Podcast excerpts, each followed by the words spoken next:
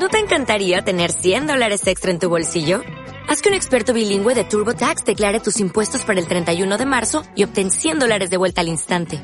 Porque no importa cuáles hayan sido tus logros del año pasado, TurboTax hace que cuenten. Obtén 100 dólares de vuelta y tus impuestos con 100% de precisión. Solo con Intuit TurboTax. Debes declarar para el 31 de marzo. Crédito solo aplicable al costo de la presentación federal con TurboTax Full Service. Oferta sujeta a cambios o cancelación en cualquier momento. En Radio Castilla-La Mancha. ¡Silencio! ¡Silencio! ¡Cámara! ¡Callarse un momento para que se me oiga bien! ¡Acción! Estamos de cine. Amigos, siempre recordaréis este día como el día en que... ¿Estás listo? ¡Oh, sí! ¡Hasta el infinito y más allá! ¡Yahoo! ¡Lo hemos conseguido! ¡Oh, capitán, mi capitán! ¡Oh, capitán, mi capitán! Con lluvia, con sol, con nieve, con hielo, la función debe continuar. ¡Soy el rey del mundo! Aquí comienza el programa de cine de Radio Castilla-La Mancha.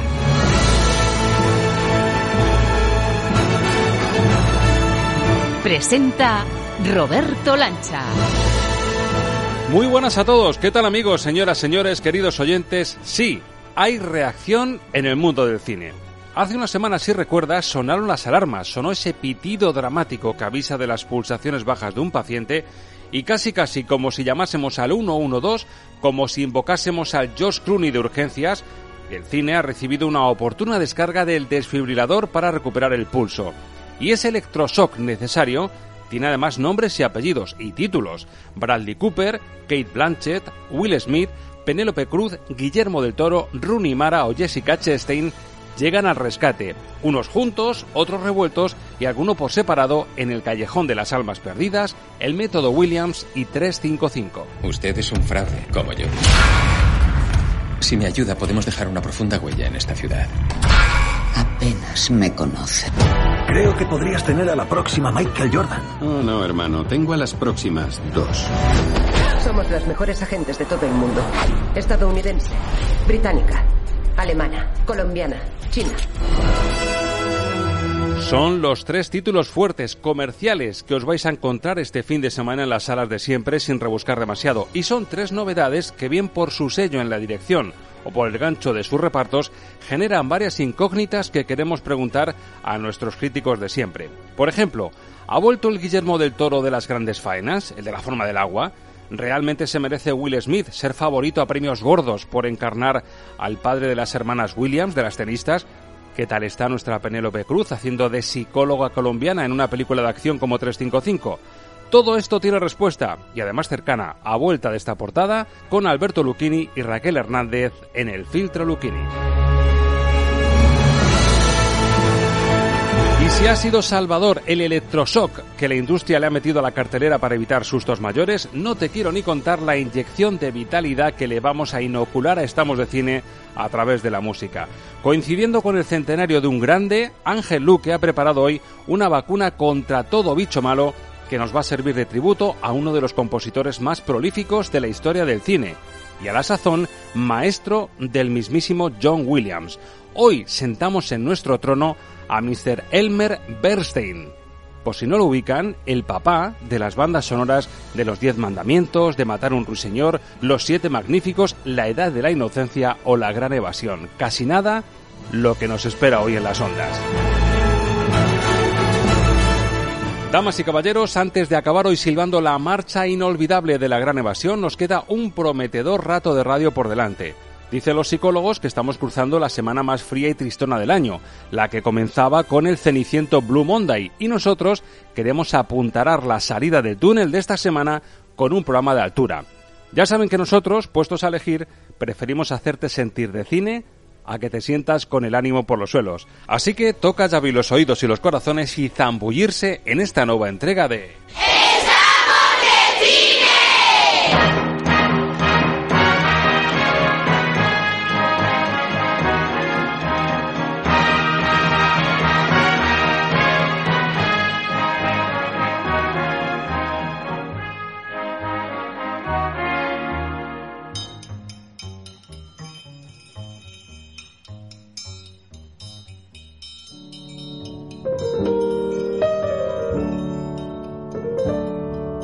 Los estrenos de la semana en el filtro Lucchini.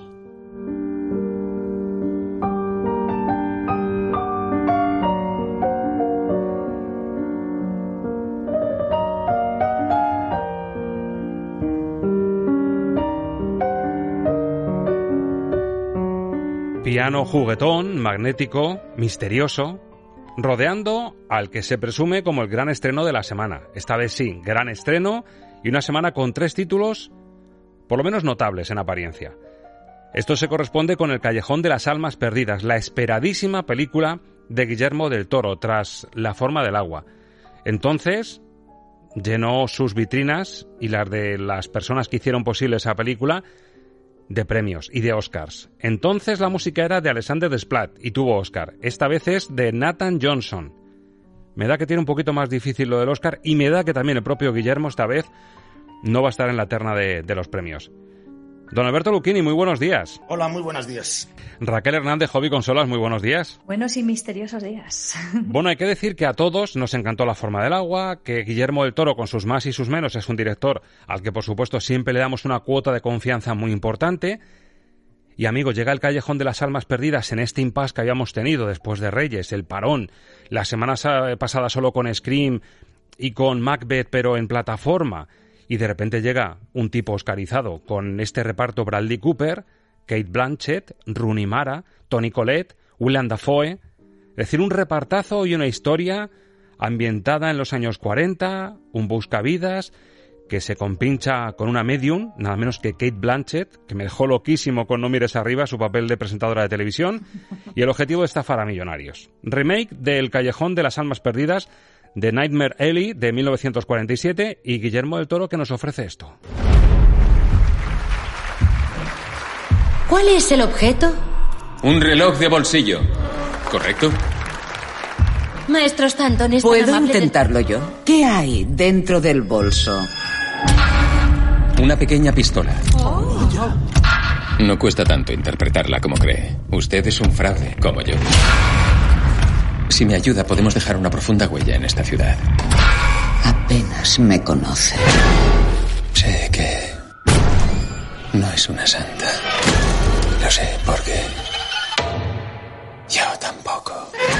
Bueno, visto así y escuchado así, si nos dicen de repente el Callejón de las Almas Perdidas viene de Estados Unidos con no sé cuántas nominaciones y super favorita a los Oscar. Y de primera escuela, Alberto sino colar cuela. Y hombre, a priori mm, uno se encuentra delante una película con, con este director, con, con, este repartazo que tiene, que además Bradley Cooper no solo es el protagonista, sino que también es el productor de la película.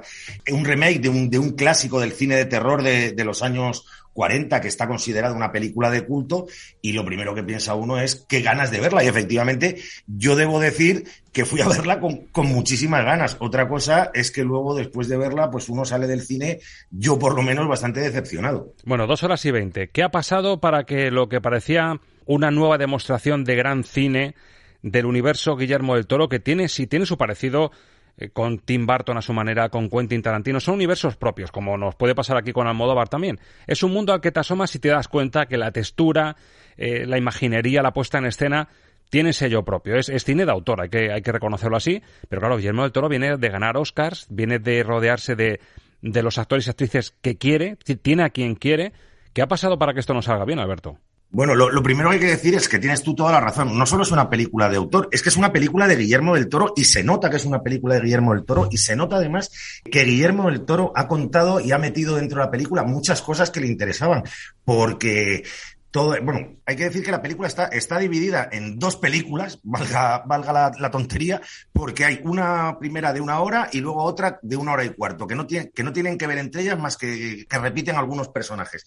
Y lo que ha hecho Guillermo del Toro es irse a, ese mundo que tanto le fascina a él del, del circo y, de lo, y de personajes outsiders. Y la primera hora mm, es un evidente homenaje a la parada de los monstruos de, Todd Browning y, es una recreación de un universo del toro quizá llevado más al extremo de lo que lo había llevado en sus películas anteriores. Y todavía esa primera parte algo funciona. El problema es la segunda parte cuando Guillermo del Toro empieza a hacer, a retratar el descenso a los infiernos de un personaje con una, con una mm, cantidad de metáforas y alegorías sobre el bien y el mal, eh, con dos personajes eh, que, que, son que, Kate Vara y, y, Kate Blanchett, que cada una, una representa el bien y otra el mal, pero de una forma, mm, digamos, un poco pedestre. Y se pone excesivamente metafísico e incluso te diría que hasta cosmogónico, y la película se le va completamente de las manos en esa segunda parte, pero volviendo a lo que decíamos al principio, mm, yo creo que si alguien la ve sin saber quién es el director, es posible que uno de los tres, cuatro primeros nombres que, tirara eh, fuera el de Guillermo del Toro. O sea que sí es una película muy de autor. Se nota el sello. Yo creo que les llega a pasar, no sé si estás de acuerdo, Raquel, y además si hay alguien ahora mismo en esta conversación que, admira, que conoce en persona y que sabe, se ha fundido en un abrazo, ha tenido la suerte de fundirse en un abrazo de, oso enorme con Guillermo del Toro, es Raquel, que la ha visto en persona y ha hablado con él en persona. Pero algo debe haber fallado para que ni a Raquel le haya convencido esto. No puede ser Raquel que, al igual que a un Almodóvar, a un Tarantino, son directores a los que hay que aplaudirles que son capaces de hacer la peli que a ellos les gustaría ver. Sacar punta y brillo al universo que a ellos les gusta. Claro, son tan especiales, son personas, talentos tan especiales que a lo mejor hacen algo tan suyo y tan propio que a los demás nos cuesta llegar a la belleza que a lo mejor ellos ven, ¿no? La cuestión está aquí, yo creo, en que a, Guillermo del Toro en esta ocasión le ha podido la pasión. Eh, tenía tantas ganas, no de hacer un remake de la película de los 40, no era para nada su intención. Lo que él ha querido hacer es una nueva versión de la novela en la que está basada esa película porque de hecho cuando hemos podido entrevistarlo y hablar con él, una de las cosas que nos ha dicho es precisamente esa, que la película se hizo para su personaje principal, para Tyrone Power, y que estaba todo medido por el código Hayes. En aquel momento, eh, toda esa fatalidad que tiene la historia no se podía plasmar en la, en la gran pantalla. Y si recordáis el final de la película, no tiene nada que ver con el final de esta. Él no ha querido hacer un remake, él ha querido hacer una nueva versión de la novela. Y además es algo que le apasiona y se ha fundido tanto en la propia novela que incluso se ha llevado giros lingüísticos de cuando se escribió. Estamos hablando de una novela que ya tiene unos añitos, así que como os podréis imaginar, pues no es nada fácil el reto al que se ha enfrentado y le ha podido la pasión. Le encanta el teatro de variedades, le encanta, como decía el compañero, la película de La parada de los monstruos y lo ha querido plasmar mucho en un primer prólogo que se le alarga demasiado y pierde las riendas de la narrativa. Pero en lo que tiene que ver en puesta en escena, la película es una verdadera maravilla, vamos, es eh, muy, muy fácil de disfrutar. Me lo pones en bandeja, Raquel, porque, claro, estamos hablando de la parada de los monstruos, Freaks, título original de Todd Browning, le ha quedado una cosa un poco friki. No, muy suya, demasiado suya. Demasiado suya quizás, es, sí que es verdad, pero eh, no le resto valor eh, artístico a toda la propuesta y sobre todo a la valentía. El problema es que, como decía, narrativamente no funciona porque se le alarga demasiado y tiene pasajes que son hasta plomizos, tiene momentos que se hacen aburridos. Es triste decirlo así porque hay muchísimo talento delante y detrás de la cámara, pero es cierto que en su conjunto es una película que cuesta, cuesta llegar hasta el final y el clímax pierde toda la fuerza precisamente por eso.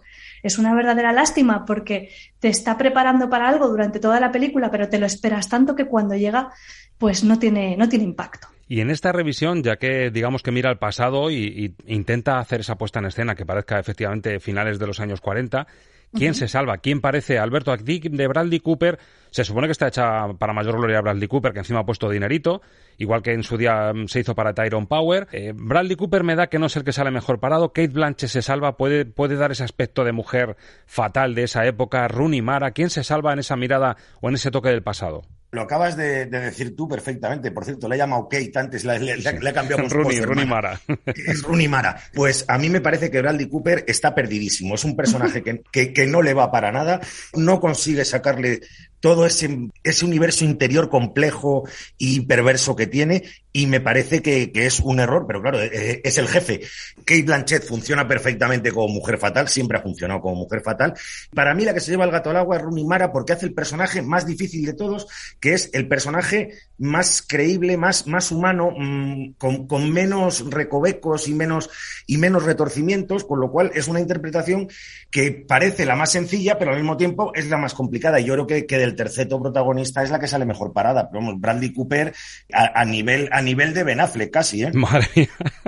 Pasa al grupo de WhatsApp de Ben Affleck que a lo mejor dice frases curiosas y vaticinios curiosos sobre el futuro, y Rooney Mara pues que da la talla como dio en su día con Carol, ya, ya era un perfil muy parecido en cuanto a época, y parece que sale. ¿Te pasa lo mismo a ti, Raquel? Bradley Cooper se la pega, Rooney Mara es la que se salva y, y Blanches también manteniendo el nivel alto de siempre. Mira, completamente. Es que eh, me estaba riendo porque eh, podría suscribir cada una de las palabras de, de Alberto en este sentido, porque es que verdaderamente este hombre está muy perdido y me extraña además que lo estén nominando a premios y que esté alcanzando galardones cuando efectivamente eh, hay momentos en los que tiene una especie de mueca en la cara que no sabes si se está riendo cuando debería estar en un momento completamente dramático o en un momento de revelación y me, choca muchísimo su interpretación. Y me quedaría con la terna de las tres actrices que son las tres mujeres que marcan la vida del personaje protagonista.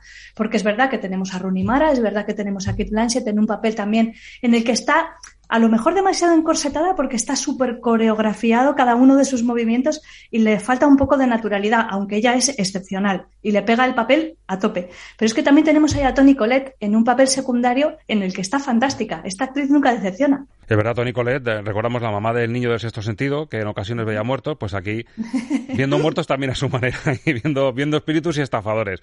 Bueno, pues vamos a puntuar. Eh, no es el Guillermo del Toro de la forma del agua, pero vuelve un gran director con un gran reparto y oye, siempre es un acontecimiento, pero esta vez se queda sobre cinco estrellas el Callejón de las Almas Perdidas, Alberto Lucchini. Como son dos películas en una, a la primera le voy a dar un 2, a la segunda le voy a dar un 1 y la media ponderada es un uno y medio. Uno y medio, madre mía, bajito para ser Guillermo del Toro y este elenco se queda bajito.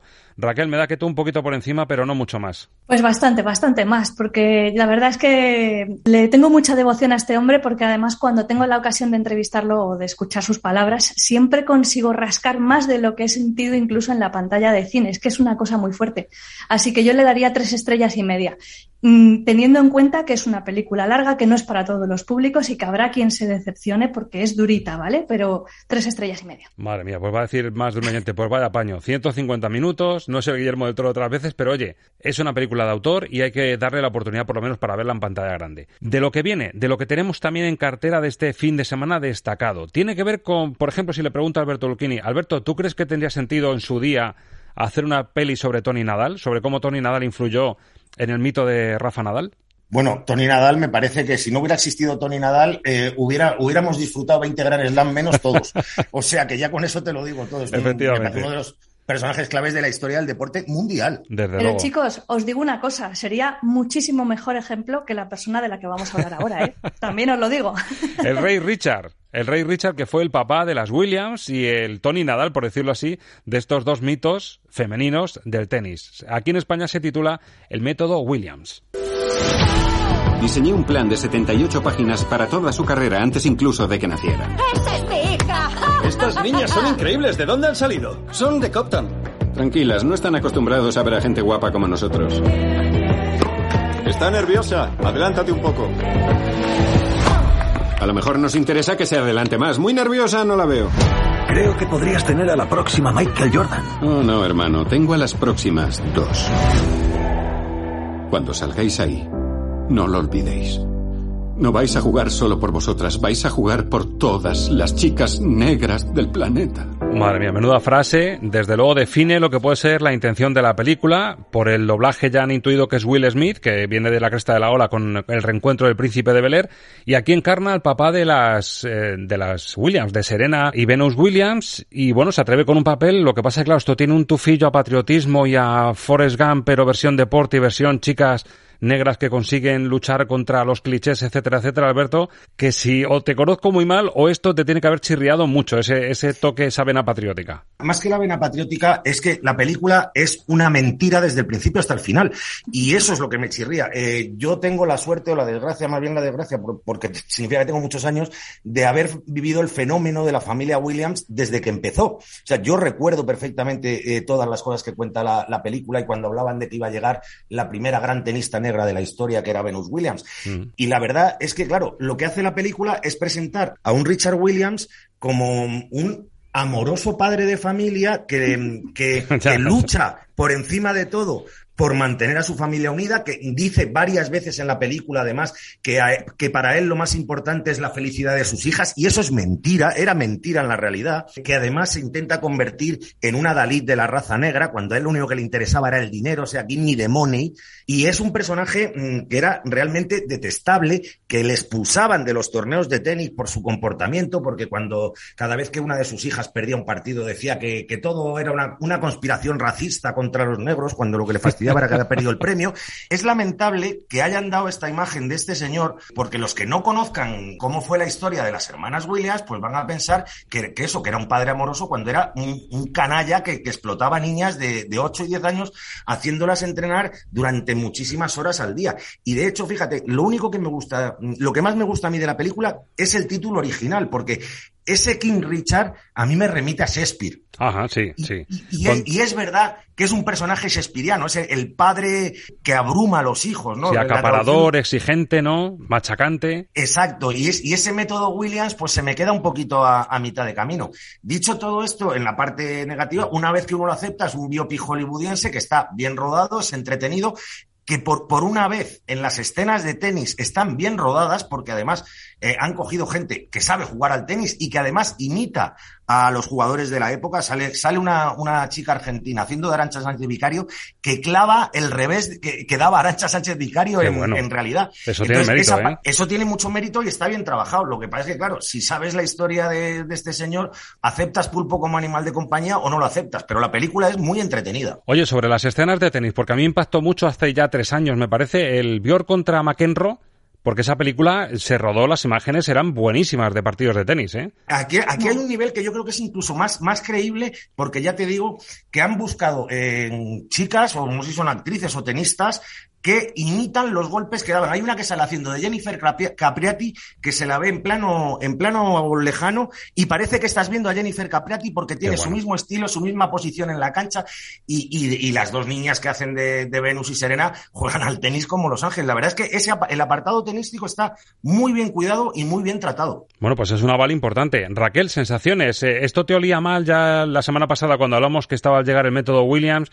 También venía con ese mm, tufillo a naftalina, a toque americano, a, a, lucha de la raza negra a través de dos niñas que eran dos talentos. ¿Qué te ha pasado con el método Williams? Cuéntanos. Pues mira, ¿qué me ha pasado? Era una película de la que nadie había oído hablar hasta hace tres días que le dieron el Globo de Oro a Will Smith por uh -huh. esta película. Y dices, madre mía, ha vencido a Marshala Ali en El canto de, del cisne, que hace un papelón estupendo. A Benedict Cumberbatch en El poder del perro. Pero es que también a Denzel Washington en La tragedia de Macbeth y a Javier Bardem en Bean de Ricardos. Sí, sí, que Entonces, es mucho, dices, mucho toro, ¿eh? Mucha comparación. Es mucho, pero mucho, mucho toro. Entonces, claro, fui con las expectativas eh, moderadas. Dije, bueno, si le han dado el galardón a este hombre es que ha tenido que hacer algo muy bueno. Vamos a, a ver qué ha hecho.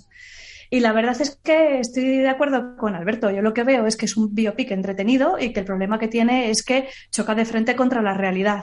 Pero además es que al público español no nos van a vender la moto tan fácil, porque es, algo que ha sido patente, como esa figura ha sido hipertóxica, cae por su propio peso, que todo este lenguaje de la teniscienta que iba a ser Venus Williams y este padre hiperprotector, pues que no hay por dónde tragárselo, es que te vendan otra vez el sueño americano, pero encima con todo el discurso de, de orgullo étnico, ¿no? Uh -huh. Y es que apesta película es entretenida, es verdad que el apartado tenístico está muy bien cuidado porque además del revés de Arancha Sánchez Vicario, la actriz eh, clava también todas las monerías que hacía en la cancha, cuando metía un punto lo celebraba llevándose la mano así eh, en señal de, de victoria, tiene un montón de detalles que están muy bien, el elenco está muy bien, tiene muy buena química entre ellos, para mí, de verdad, que me registren si Will Smith es el mejor actor de este año, yo todavía estoy alucinada. Y con todo, chicos, yo creo que puede ser el gran reclamo de la peli, porque no creo que las Williams por sí mismas o el tenis sean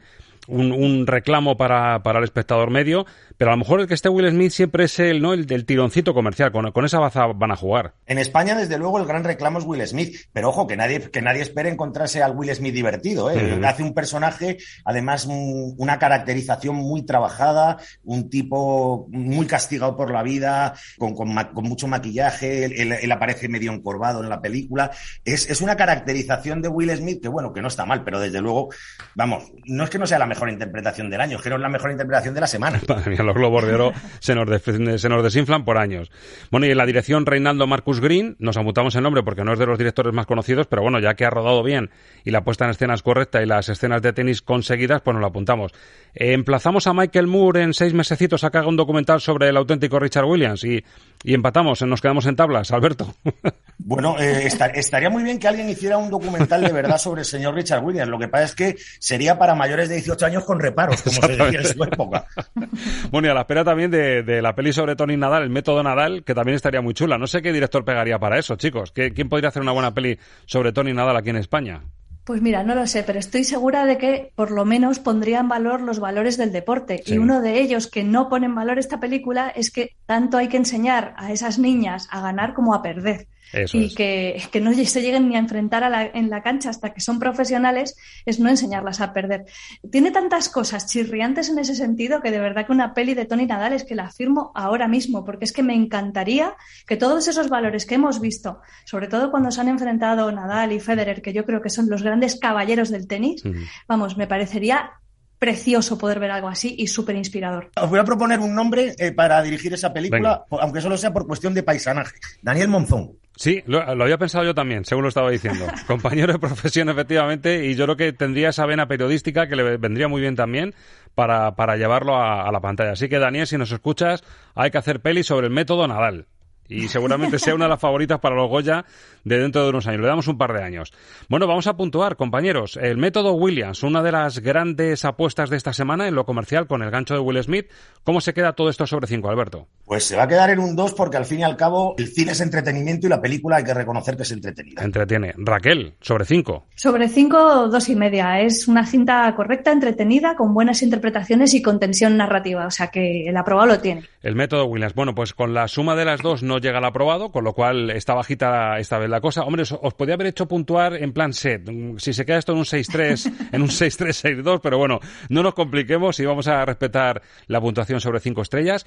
Y cierra el círculo posiblemente la que es la película mm, realmente más comercial, porque nos ofrece a Jessica Chastain en el elenco, a Penélope Cruz, a Diane Kruger, a Lupita Nyong, es decir, repartazo de chicas toque Los Ángeles de Charlie y aquí nos vuelven a demostrar que cuando se trata de combatir a, peligrosos mercenarios internacionales, hay una agente especial de la CIA a la que encarna Jessica Chastain que se puede rodear de mujeres tan poderosas como esas que he dicho antes. Aquí Penélope Cruz haciendo de colombiana.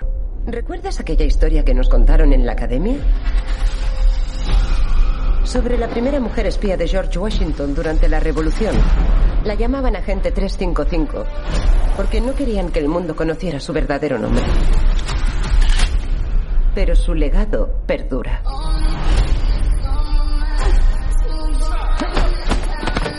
Somos las mejores agentes de todo el mundo. Estadounidense, británica, alemana, colombiana, china. Pero ahora tenemos un enemigo común. Pueden empezar la Tercera Guerra Mundial con solo manejar un teclado. Debemos unir fuerzas.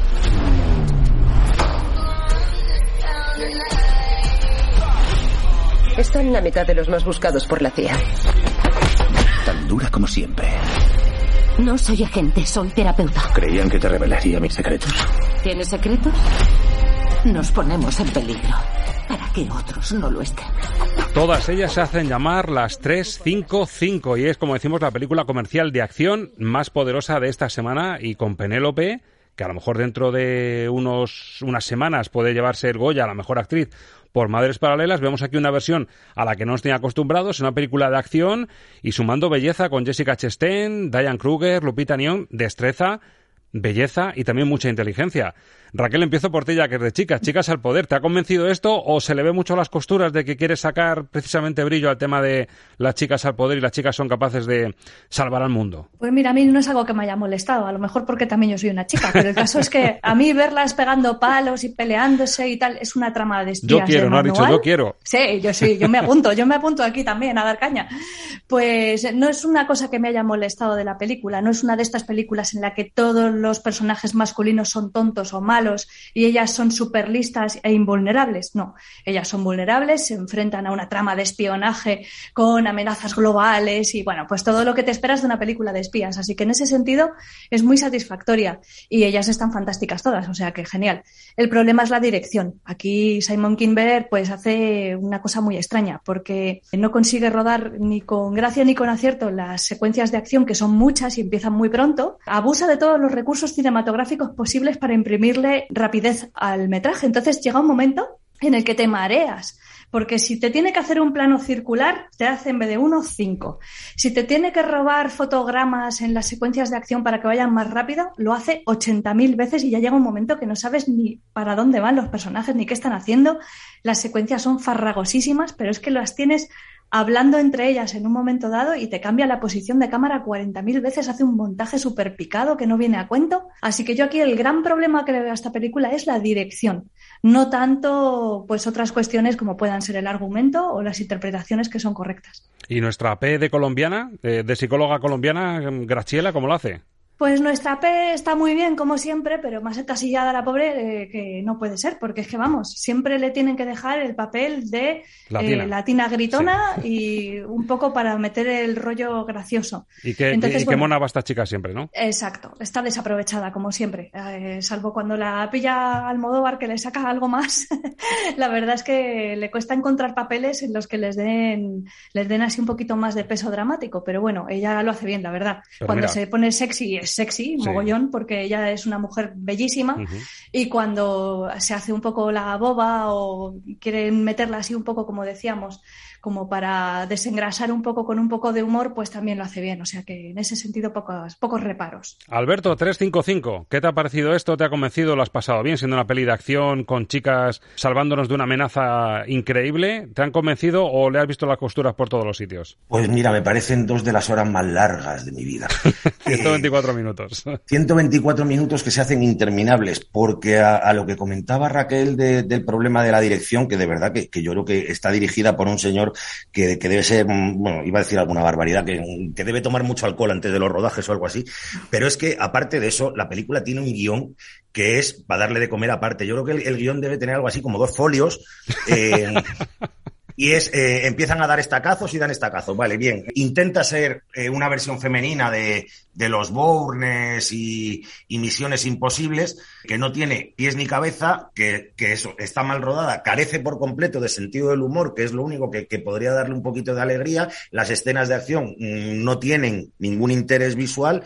Y bueno, pues sí, evidentemente mm, las actrices tienen su gancho, que, que, además yo, por cierto, cuando lo oíamos en el tráiler, eh, es, que, es que parece un chiste, o sea, va, va una americana, una inglesa, una china, una colombiana y una alemana, y salvan el mundo. Venga, es, es, que parece un chiste el, el, planteamiento de la película. Falta decir, ¿qué dice el español? Lo que pasa es que, claro, tenemos que reconvertir a Penélope. ¿Qué dice la española? Y ahí el chiste. Claro, y entonces, bueno, pues mira, esto, esto es lo que es y habrá gente que vaya a verla porque ver a, ver a las actrices, yo creo que vale el precio de una entrada. Ahora también hay una cosa que no entiendo y es por qué todo el mundo está haciendo tanto hincapié en que la idea de la película es de Jessica Chastain, como si se le hubiera ocurrido Macbeth o Hamlet, ¿sabes? O sea, vamos a hacer un, un bow femenino. Hombre, pues tampoco es como Mira, para hacía la comparación, Alberto, y la, más reciente que tenemos es Kissman. O sea, sería como un Kingswoman, ¿no? Porque tiene toque de elegancia, salvan el mundo, eh, tendría, tendría ese mm. toque, pero femenino, ¿no? Pues yo me lo pasé mucho mejor con Kissman, ¿eh? Sí. No tiene toque chabacano.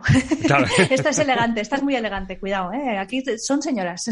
y además, el hecho de que son señoras es de verdad, porque eh, es una cosa que también hay que, hay que destacar, que, que, todo, que casi todas las protagonistas, los 40 no lo van a cumplir ya. O sea, estamos, que, que, no estamos buscando actrices jóvenes para buscar al público joven, sino actrices ya con, con una trayectoria y con una edad. Que eso está muy bien, ¿eh? Bueno, tres dígitos, o sea que un 3, un 5 y un 5. Me da que no van a rascar ni uno. A lo mejor Raquel sí le, le cae el 3, pero me da que de estos dígitos Alberto Luquini ni lo va a rozar. Alberto, sobre 5 estrellas, 3, 5, 5. Una, una. Una. ¿Tú, Raquel? Yo le daría tres estrellas. Yo reconozco que me lo pasé bien. Además es que estamos ya muy habituados a ver películas de este estilo. Entonces, bueno, es una más, es verdad. No sobresale entre el resto, pero bueno, cumple, cumple su cometido. Bueno, y la semana que viene, para abrir un poquito de boca, llega el Belfast de Kenneth Branagh. ¿Habéis tenido ocasión ya de asomaros o todavía no habéis visto el, pase? El lunes lo veis. El lunes, el lunes. El lunes, el lunes. Pues nada, buenas Para expectativas empe- o no para confiáis en empezar la Kenneth. semana con intensidad irlandesa. ¿Confiáis en Kenneth o, o este también se la gasta de todos los colores, no? Pues yo le tengo mucha fe a Kenneth Branagh, ¿eh? ¿Tú, Así que espero que haya hecho algo muy guay. A mí en general las películas de Kenneth Branagh que no son adaptaciones de, de Shakespeare me suelen gustar bastante. Tengo, tengo cierta esperanza con, con esta película. Vamos, vamos a ver qué ha hecho. Bueno, compañeros, si os traigo un cóctel ahora, como se ha quedado la cosa en cuanto a estrellas, aunque las tres, los tres títulos de la semana son, son interesantes y jugosos, se han quedado en estrellas bajitos, os traigo una fórmula que a lo mejor os puede, eh, os puede apetecer. Vamos a, os voy a decir un nombre de un compositor, o lo va a decir otra persona, no yo. Y a ver si de esta forma os abre un poquito el apetito. Ángel Luque, muy buenas. Muy buena, Roberto. Ya has visto que de estrellas andamos regular, así que por favor diles a Alberto Luquín y a Raquel Hernández qué compositor traemos hoy entre manos y vamos a soltar a las ondas para que se animen un poquito. Que viene porque cumple 100 años, o debería haber cumplido 100 años. Estamos en el centenario de Elmer Bernstein. Elmer Bernstein. Esto, esto suena mejor, Alberto, ¿eh? Con esto vamos a remontar. Esto ahora mismo mm, estoy viendo a los siete magníficos cabalgando porque es lo primero que me viene a la cabeza cuando oigo la palabra Elmer Bernstein. Efectivamente, va a sonar música de la buena. Raquel, tú te quedas también a escucharlo porque ya te aviso y te adelanto que van a sonar auténticas joyazas de la historia del cine en cuanto a bandas sonoras porque es uno de los grandes. Qué maravilla. Pues aquí me quedo con vosotros. Raquel, hasta la semana que viene a disfrutar Un del abrazo. cine y te tengo que preguntar de aquí a no mucho por el tema del paladar cinéfilo que tenéis, porque Alberto ya sabemos que también es de esto de probar vinos y tal. ¿Cómo las apañéis para ver tanto título, tantas series en tan poco tiempo y tener todavía el paladar fino para degustarlo? Alberto también va por ti esa pregunta, ¿eh? Sí, sí, no, no, tomo, tomo nota. Alberto, hasta la semana que viene. Hasta la semana que viene.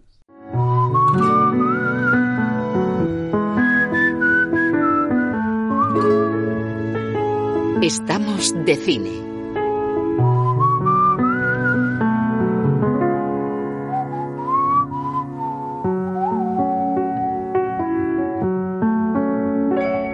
Con Roberto Lancha. Y con Elmer Bernstein vía Ángel Luque. Luque, ¿preparado no? Pues ya estamos con los motores en marcha para hacer un homenaje que a mí me produce especial alegría, especial disfrute, porque siempre disfruta mucho la música de Bernstein. Pues yo siempre he defendido que Bernstein nació para hacernos disfrutar, así que qué mejor manera que disfrutar de su música para celebrar eh, los 100 años, estamos en el centenario ya, de Bernstein, los cumpliría el día 4 de abril, si no me equivoco.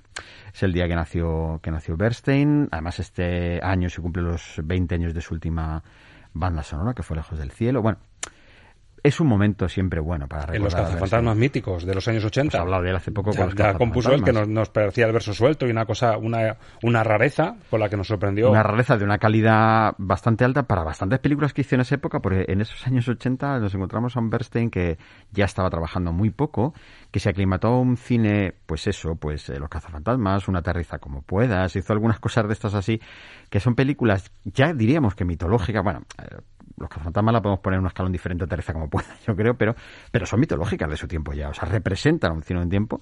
Y Bernstein se adaptó ahí, ¿no? Y bueno, lo contaremos un poquito, pero bueno, fue Scorsese realmente el que dijo, vamos a ver, este señor no puede acabar su carrera haciendo bandas sonoras para este tipo de películas. Y es cuando le rescata, pues, pues para la inocencia, por ejemplo, y hace una de sus grandes maravillas, ¿no? Que será una de las que suene en un ratito. Yo espero que sí, si los músicos no nos abandonan. Pero empezamos antes, ¿no? Año 56. Vamos a empezar con la primera gran obra, lo que le abre a Bernstein las puertas realmente del cine, lo que le hace tener su primer gran éxito, su primera gran composición, y lo hace de una manera mm, portentosa, vamos. Y como para que no lo fuera, Cecil B. DeMille en la dirección, Charlton Heston, Jules Breiner, Ann Baxter, Edward G. Robinson, Los Diez Mandamientos. Lo que ves es lo que oyes. Música para soñar cine con Ángel Luque.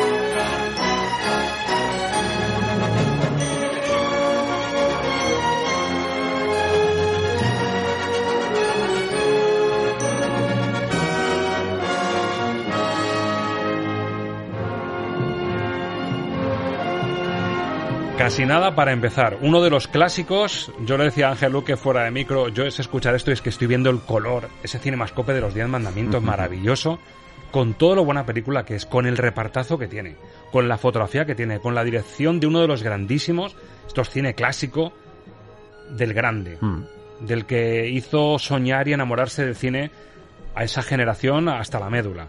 Pero es que sin esta música no sería igual los Diez Mandamientos. No, no, sin esta no. banda sonora sería una cuarta parte de la película. Además, Bedemil lo tenía claro, porque Bedemil era un señor que le gustaba, como creo que ha demostrado en su cine, le gustaba todo a lo más. Es decir, era, grandilocuente en su filmación y los grandes escenarios, esto le, encantaba. Este- era una mente para este tipo de cine, realmente, Bedemil, ¿no?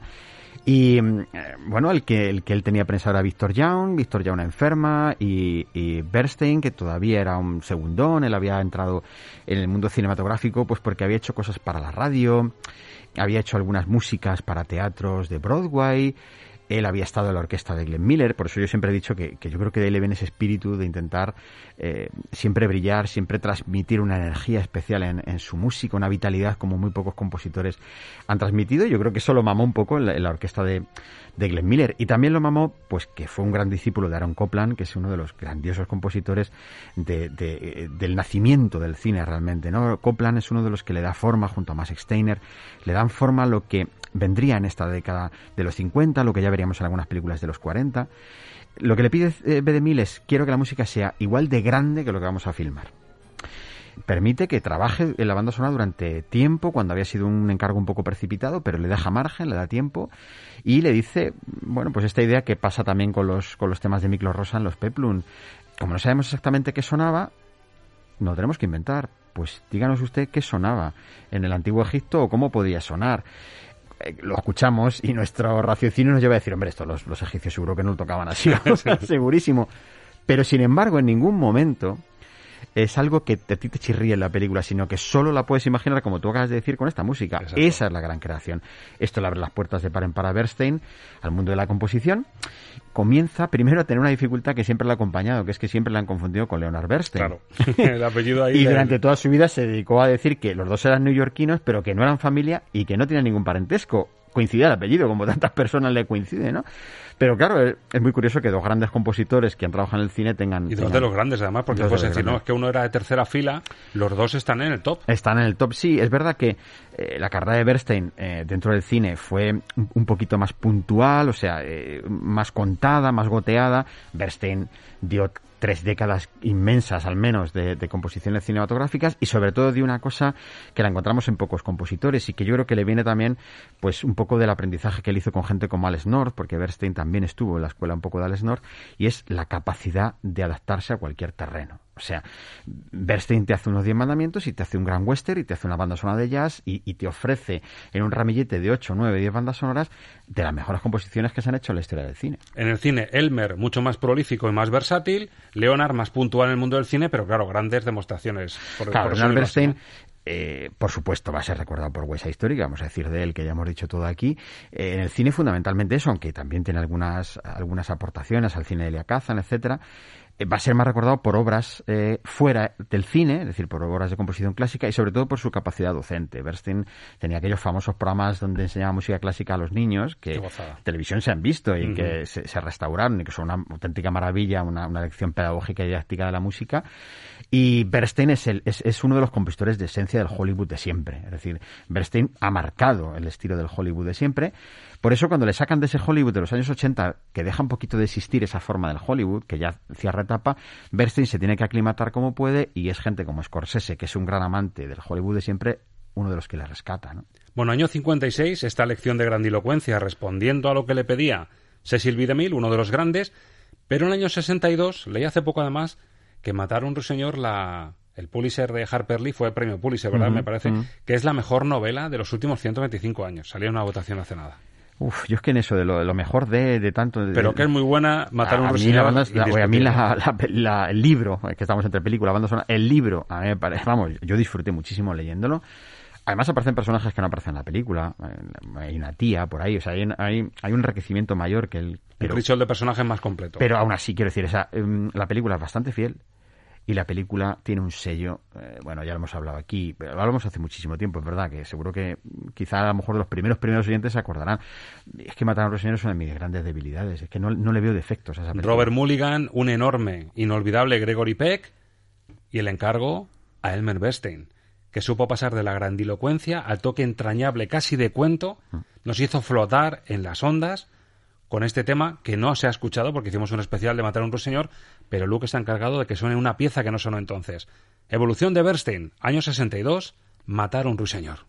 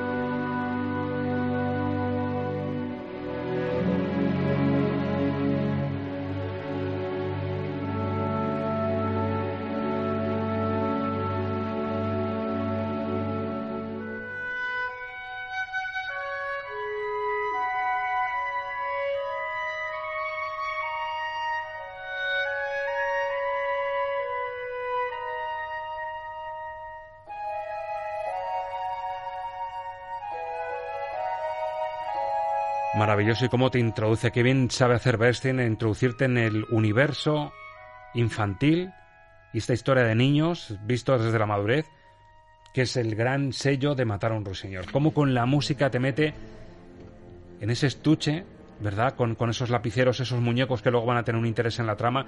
Y cómo el leitmotiv que escuchábamos y que recordamos de Matar a un ruiseñor, cómo se sigue manteniendo con estas notas ya de dramatismo, porque es una historia en la que hay miedo y un despertar de la ingenuidad también. Mm, bueno, todo lo que hable de Matar a un ruiseñor, eh, no sé si va a ser totalmente imparcial por lo que digo, porque a mí es, es yo diría que es mi película favorita. Y, y, tengo muchas que me gustan muchísimo, pero Matar a un ruiseñor sigue produciéndome lo mismo cada vez que la veo. O sea, me sigue pareciendo sublime en todo, ¿no? Y, bueno, y lo de la interpretación de Gregory Peck me parece que es, extraterrestre, es, es, de otro de otro mundo, ¿no? Y todo, los niños están fantásticos, la historia es maravillosa, o sea, todo, yo creo que es, que es completa en todos los sentidos. Esto que estamos escuchando es un tema que se descartó de la banda sonora. Eh, la grabación de la banda sonora, en muchos casos lo que se hacía en estos años también se en algunas bandas sonoras todavía se sigue haciendo esto, se hacía una selección de temas, no se editaban todos, no se publicaban todos. En esta banda sonora no se publicaron todos por lo tanto, mucho de los que se descartó, que sí sonó la película, pero se descartó las grabaciones, la gente luego ya no lo pudo escuchar fuera cuando se editaron las. Ha habido gente que se ha dedicado a regrabar y se ha dedicado a volver a traer partituras de la banda sonora que sonaron en su momento, que no se grabaron. Y este es uno de esos, de esos temas que es una forma diferente de escuchar uno de los leitmotivs principales de la, de la banda sonora. No nos olvidemos que con Elmer Bernstein trabajó John Williams, era su pianista. El piano que escuchamos, eh, no en este tema, pero sí en la banda sonora, si nuestros oyentes recuperan la banda sonora o la tienen, el piano que escuchamos en la banda sonora, en la grabación de los años 60, es John Williams, interpretando la banda sonora de Matar a un ruiseñor. Que eso es historia de, de la música historia de del todo, vamos, ¿qué más puede juntar ya? De la música de cine, o sea, un pianista, aquí tenemos a Johnny, Johnny. Sí, sí. Interpretación. Y luego sería John Williams. Como si, pues eso, recuperamos un tema interpretado por Beethoven de Mozart. Es decir, es maravilloso. Una joya. Y decía Ángel Luke, hablaba del carácter prolífico de este Elmer Bernstein, que no Leonard, que en el año 62 nos regaló Matar a un ruiseñor y en el mismo año La gata negra. ¿Mm? Cine negro, dirección de Edward Dimitrik. Esta posiblemente no sea una película que recuerde muchos oyentes, con Lawrence Harvey, con Capuchin, Jane Fonda, Ann Baxter. Un hombre que está buscando a su antigua amada y la encuentra en un burdel convertida en la amante de una madame lesbiana. Sí, sí. O sea, sí, hasta años 62 para decir, ¿en serio? Cuidado, porque claro, pues, Claro. hay veces que pensamos que somos rompedores con Sí, nuestros sí, pero argumentos. sí, sí. El mismo año que se estrenó Matar a un ruiseñor, se vio La gata negra. Exacto. Por eso está aquí, entre otras cosas. Primero porque es una de las mejores bandas sonoras que él hizo de esa parte de cine negro, la que él trabajó, de esa parte jazzística que él trabajó tanto, aquí hemos hablado varias veces y la hemos puesto cuando hicimos el especial de cine negro, del Hombre del Brazo de Oro, como lo que se llama o se conoce como quizá la primera gran banda sonora de, de jazz, aunque siempre se ha dicho que fue Alex North Pero North siempre se quitó el mérito y dijo que era un jazz simulado, que a mí me gusta mucho recordar siempre ese término que lo utilizaba él para no darse importancia, ¿no? Siempre se ha dicho que fue el hombre del brazo de oro, pero es que a partir de ahí tiene varias obras, Bernstein, de jazz en el cine maravilloso. O sea, es que lo reflejaba como nadie. Tenía una capacidad de meterte en ese mundo eh, fantástico. Y bueno, eh, esta, esta película que efectivamente mucha gente no recordará, y al director quizá mucha gente no, no le recuerde, quizá recuerden El Motín del Kane, que es una de las, de las películas más, más conocidas de este director. Pero esta película merece la pena recordarla y sobre todo merece la pena escuchar su música.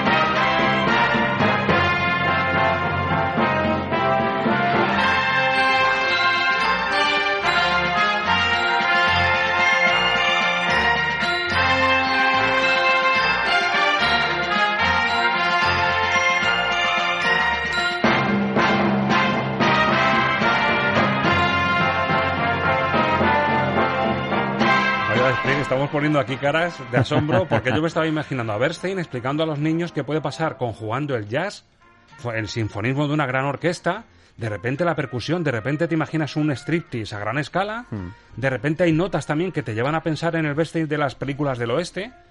O sea, en ese tramo, en ese recorrido que hemos hecho, hemos visto un montón de las facetas de Bester, incluyendo el jazz. O sea, lo tiene todo este tema. Sí, lo tiene todo. Es que a mí me parece uno de los mejores de, su carrera. Por eso quería que estuviera aquí. Primero por ir tocando cada uno de los palos. ¿eh? Estamos en su centenario, con lo cual hay que homenajear todo lo que aporta la música de cine. Y es ofrecer como un pequeño catálogo, ¿no? Como cuando uno va a pintar la casa y tienes varias tonalidades y vas pidiendo el catálogo y decir, hace esto, hace esto, hace esto. Es que lo de Bernstein es, es una locura. Fíjate, yo cuando escucho la música de Bernstein, hay una cosa que, no puedo evitar que se me venga a la cabeza y es mm, sin, sin, temor a sonar a que uno puede ser pues un clásico, un nostálgico que le gusta, no. Vamos a hacer un, análisis mínimamente objetivo y riguroso. Esta capacidad que tienen estos compositores de ofrecerte una paleta de bandas sonoras, todas a un nivel altísimo, no es fácil de encontrar hoy en muchos compositores.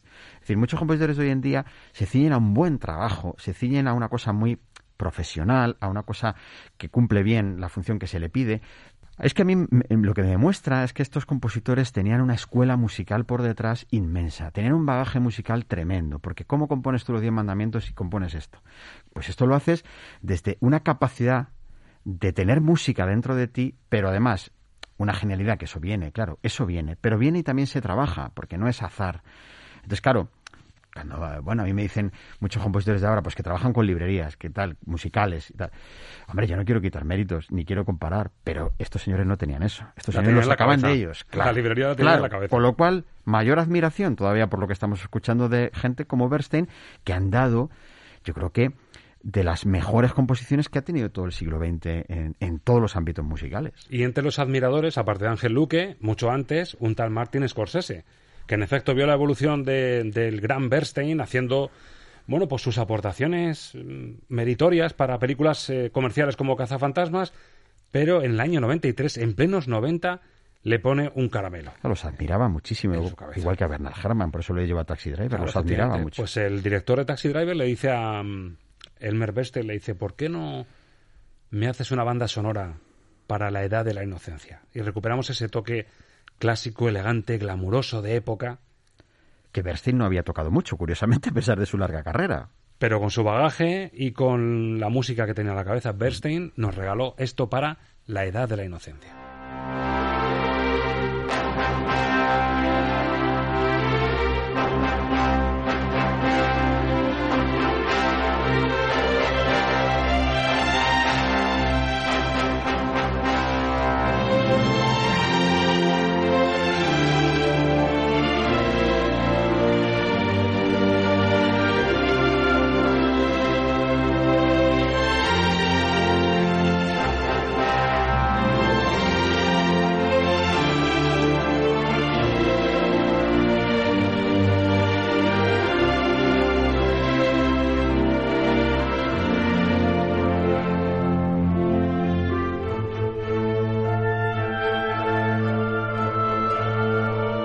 Otro verdadero diamante pulido, uno de los temas me costan preferidos para ti. Te gustó mucho la película y la aportación musical y este tema concreto de Bernstein eh, te dejó muy loco, Luque. La, pe- La película, eh, te reconozco que me gustó sobre todo por disfrutar de la música de Bernstein.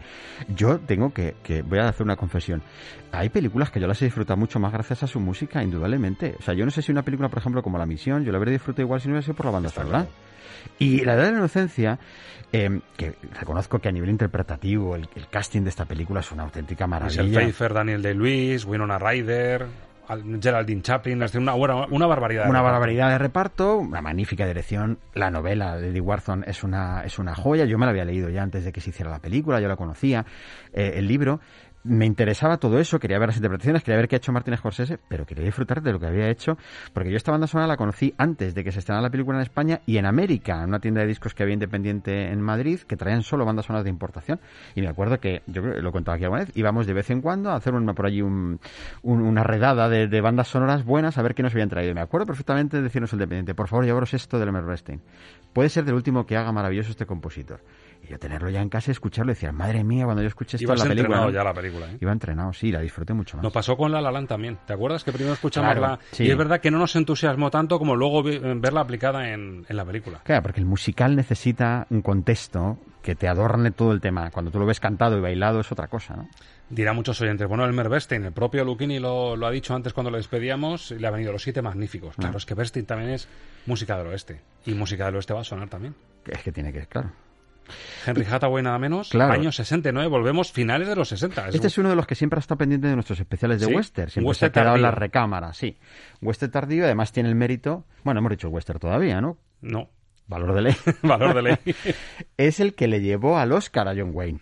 Ya un John Wayne muy maduro. Que John consigue Wayne Oscar con valor de ley y con música de Bernstein. Sí, señor. Bueno, es que además en las últimas siete películas de John Wayne, la banda sonora se la puso Bernstein por deseo específico de John Wayne. Esto, señores, es valor de ley.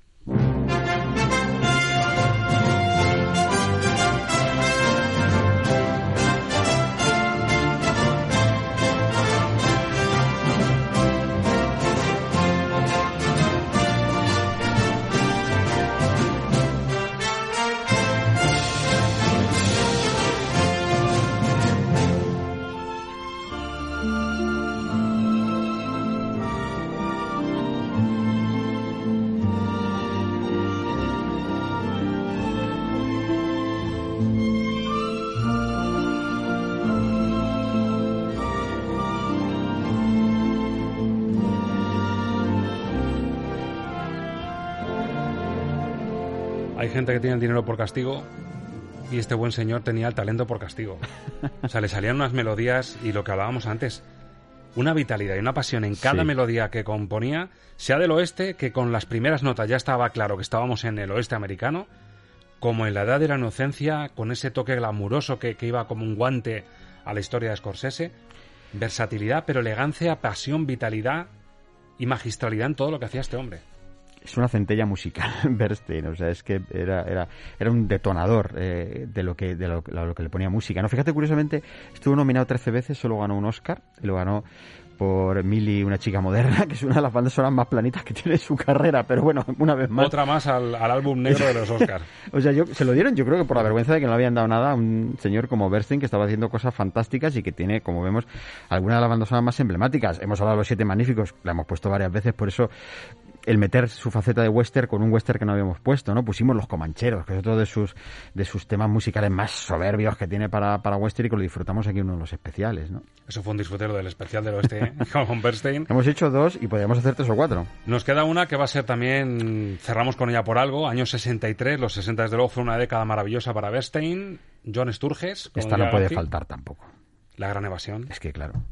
Y vete pensando mientras suena en las ondas si en el podio de grandes compositores de la historia del cine, primera posición, segunda posición, tercera, Uf, eso es muy difícil. si se vuela Bernstein, te dejo el comodín de gran evasión. Ponme cinco posiciones, porque así tengo un poquito más holgado. Un cajón de cinco. Cajón de cinco y suena La Gran Evasión John Sturges, 1963.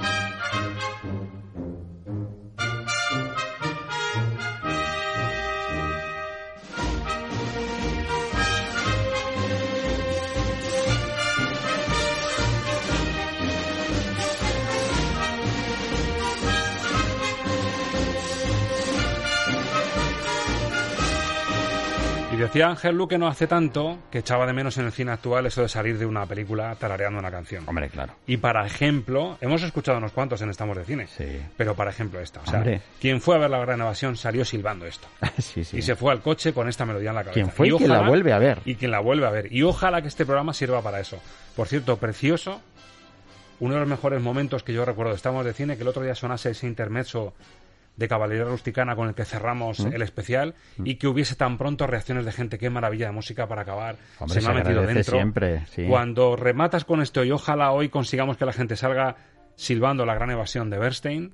Y que se vayan corriendo a ponérsela. La Gran Evasión es una película que te la puedes poner en cualquier momento, hora y situación de la vida. Y si estás de bajón, ponte, y rima, ponte La Gran Evasión. y si no sabes qué ponerte, ponte La Gran Evasión. Es una de las películas, yo creo que más entretenidas que se han hecho en la historia del cine y que está muy bien filmada. Con Steve McQueen maravilloso, un reparto fantástico también. Y una de las grandes, Sturges, que sabía hacernos que nos divirtiéramos. Sturges, que ya había colaborado precisamente con Bernstein en, en Los Siete Magníficos, que ya se conocían bien. Y es que esto es espectáculo. Y como, que si hablamos como- de vitalidad, tú decías antes, qué pasión le ponía a todo. Fuese el estilo Total. que fuese, fue- fuese una película bélica, fuese Mm. una película de época, fuese una película del oeste, ponía pasión y ponía vitalidad. Y claro, este, esta, este marchamo, esta melodía, esta marcha con que se te va el silbido a ella, Mm. es que lo era todo. Beister es uno de los compositores que más espectáculo han dado. Yo creo que, bueno, hemos hecho un repaso, pues eso, cómo repasas la cantidad de, vida fértil que tiene Bernstein, pero yo creo que eh, a mí sobre todo me servía para que viéramos qué capacidad tenía para meterse en casi cualquier género y de qué forma, porque es que ninguno de los temas que hemos escuchado es inferior, son todos temas mayores del cine. Te he metido en un lío con el podio, sí, ¿verdad? Sí. No, lío, porque ya te lo estoy yo eh, ampliando a ver si me lo dejas a 10. porque- Decimos, bueno, lo dejamos, lo dejamos en que Bernstein estaría ante el top 10 seguro. Sí, sí, sí, sí. Y algún día hay que ponerse un tope, Luque, un tope de fecha. Es decir, en esta fecha tiene que salir un podium de, de 10. Sí, sí. ¿Ponemos fecha? Sí, mira, en un momento me han salido 6 o 7. Exacto. Que tienen que estar en sí o sí. Que haremos un especial La Alegría de Vivir, el tercero, me parece que es la tercera entrega de La sí. Alegría de Vivir Conciendo con Primavera, ojalá que libres casi de COVID. Sacamos 10 nombres. Sacamos 10 nombres. Y el orden. Sí, Y no, ten- sí. Tenemos un cebito ya para primavera. Fíjate, si llevo años escuchando música de cine y, me- y eso porque es una de las cosas que más me pueden costar en la vida. Bueno, dejamos la recomendación de La Gran Evasión con esta maravillosa música, este de, leitmotiv. de cualquiera de las películas que hemos hablado, ¿eh? pero La Gran Evasión, de verdad, son de esas que te la puedes poner en cualquier momento. Primero porque es una gran evasión y porque también es una gran evasión en cuanto a evadirse, escuchando sí, sí, sí, sí. Ah, bueno, también, claro.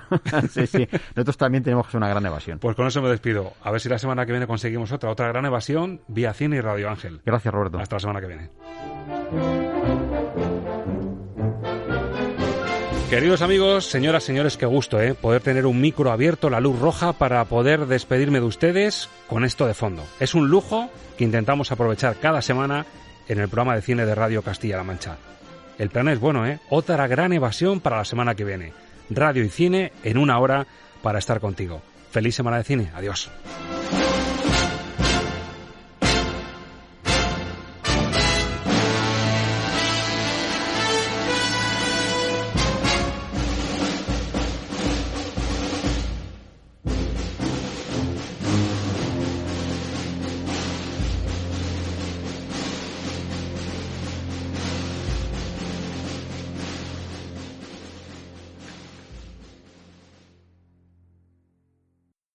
When you drive a vehicle so reliable it's backed by a 10-year, 100,000-mile limited warranty, you stop thinking about what you can't do and start doing what you never thought possible. Visit your local Kia dealer today to see what you're capable of in a vehicle that inspires confidence around every corner.